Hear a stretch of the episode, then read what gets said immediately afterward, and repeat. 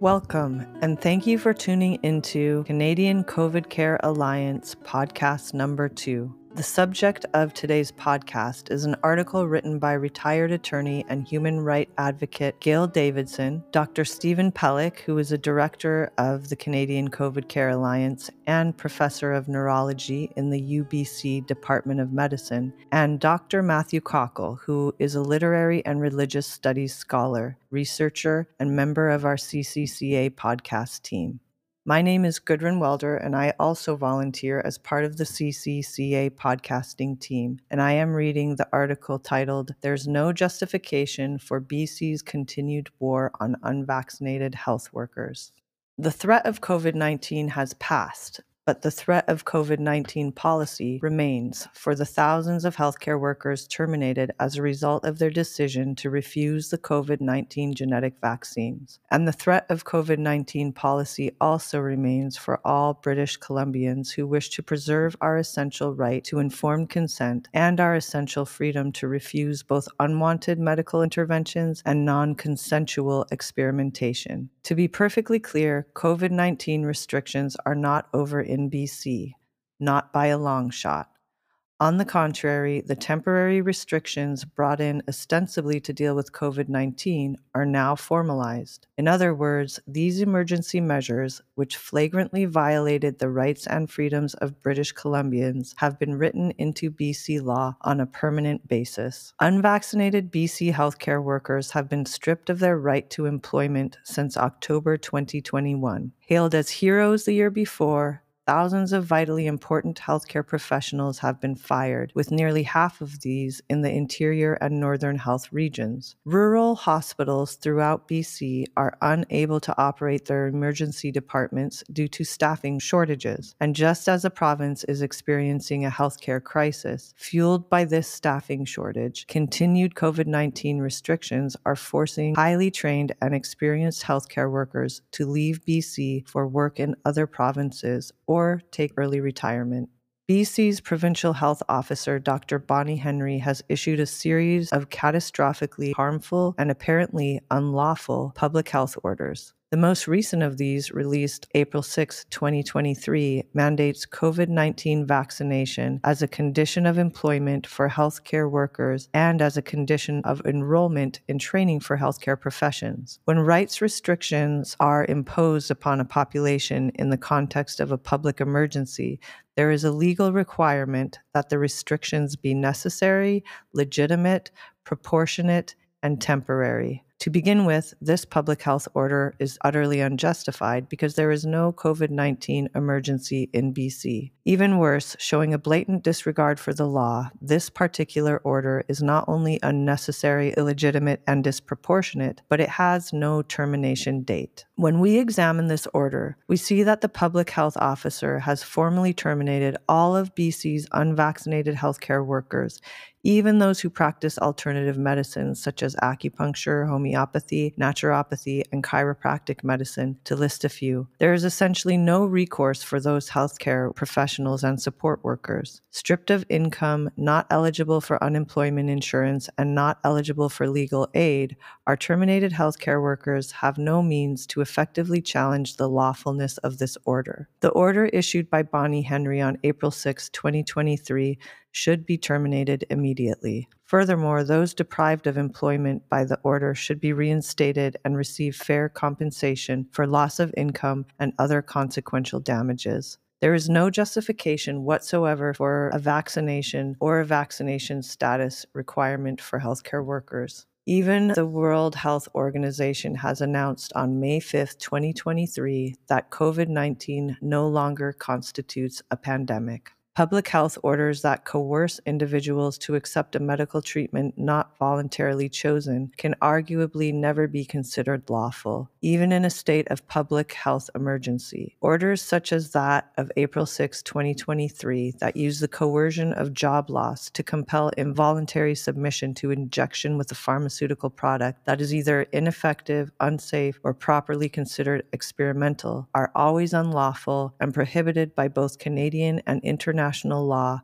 during normal and emergency times. In addition to blatant disregard for the law, the Public Health Order of April 6 ignores established scientific facts. The order fails to acknowledge that COVID 19 genetic vaccines do not prevent infection or transmission of disease. The last date that the BC Centre for Disease Control released data linking COVID 19 vaccine status to hospitalizations and deaths was on June 23, 2022. During the period of January 2 to June 18, 2022, some 74% of British Columbians who were hospitalized and 81% of those who died with COVID 19 were double or triple vaccinated. The April 6 order completely ignores the proven effectiveness of natural immunity. This is indefensible. One would expect levels of natural immunity to be very high in these healthcare workers in view of their increased exposure to COVID 19 patients during the first year of the COVID 19 pandemic. The vast majority of people in BC have now acquired both natural and vaccine induced immunity to SARS CoV 2 virus.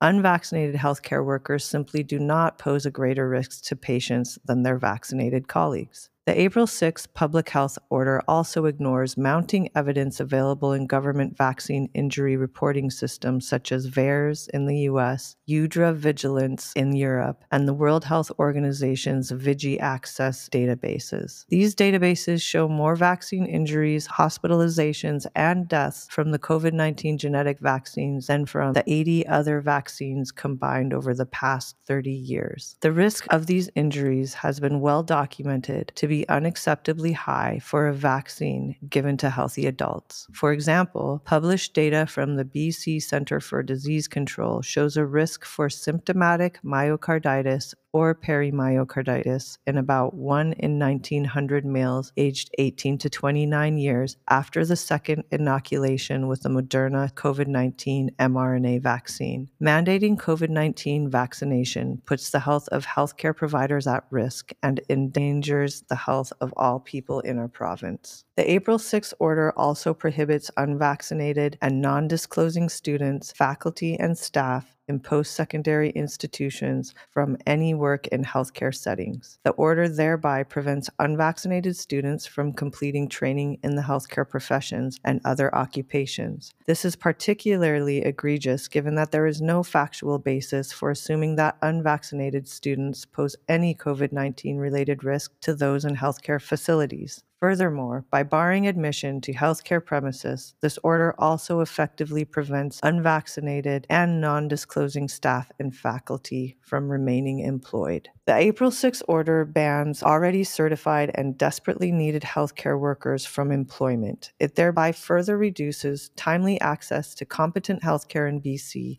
even as patients suffer life threatening healthcare delays because of short staffing. And for those who are not yet aware, BC is indeed facing a healthcare crisis. More than 35 emergency room physicians in Surrey have warned BC authorities that patients are going without timely care and even dying due to a shortage of staff, acute care beds, and adequate hospital accommodation. With the second worst wait times for cancer patients in all of Canada, BC's provincial government has announced that starting May 29, 2023, the province will pay to send patients currently awaiting radiation therapy in BC to the US for treatment. The financial costs for this program will be enormous. Additionally, it will place increased stress upon patients with an attendant decrease in positive outcomes. At the same time, patients unable to travel for treatment will be faced with increased risk of death due to further treatment delay. In a particularly sad twist of irony, considering both the terrible cost of the cross border radiation treatment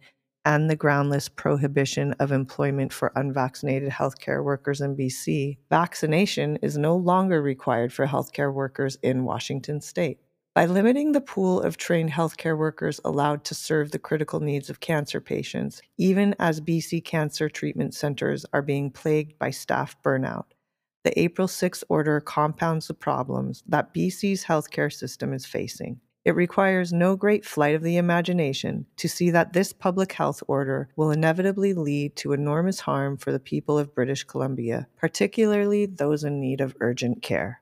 Apart from Nova Scotia and BC, None of the other provinces require mandatory COVID 19 vaccination of healthcare workers at this time. In contrast to BC, public health authorities in many other countries, including Australia, Denmark, Switzerland, and the United Kingdom, no longer even recommend COVID 19 vaccinations for healthy adults and children. It is time for the BC Ministry of Health to acknowledge what has become plainly obvious to health authorities elsewhere. COVID 19 is no longer considered a threat, and the harms of these genetic vaccines outweigh their benefits. Healthcare workers should not be coerced into submitting to mandatory COVID 19 vaccination that their training and experience does not support. The April 6, 2023 public health order must be terminated immediately. Our healthcare workers must be reinstated with compensation. Unlawful orders such as this must never again be imposed upon the people of British Columbia. Those responsible must be held accountable.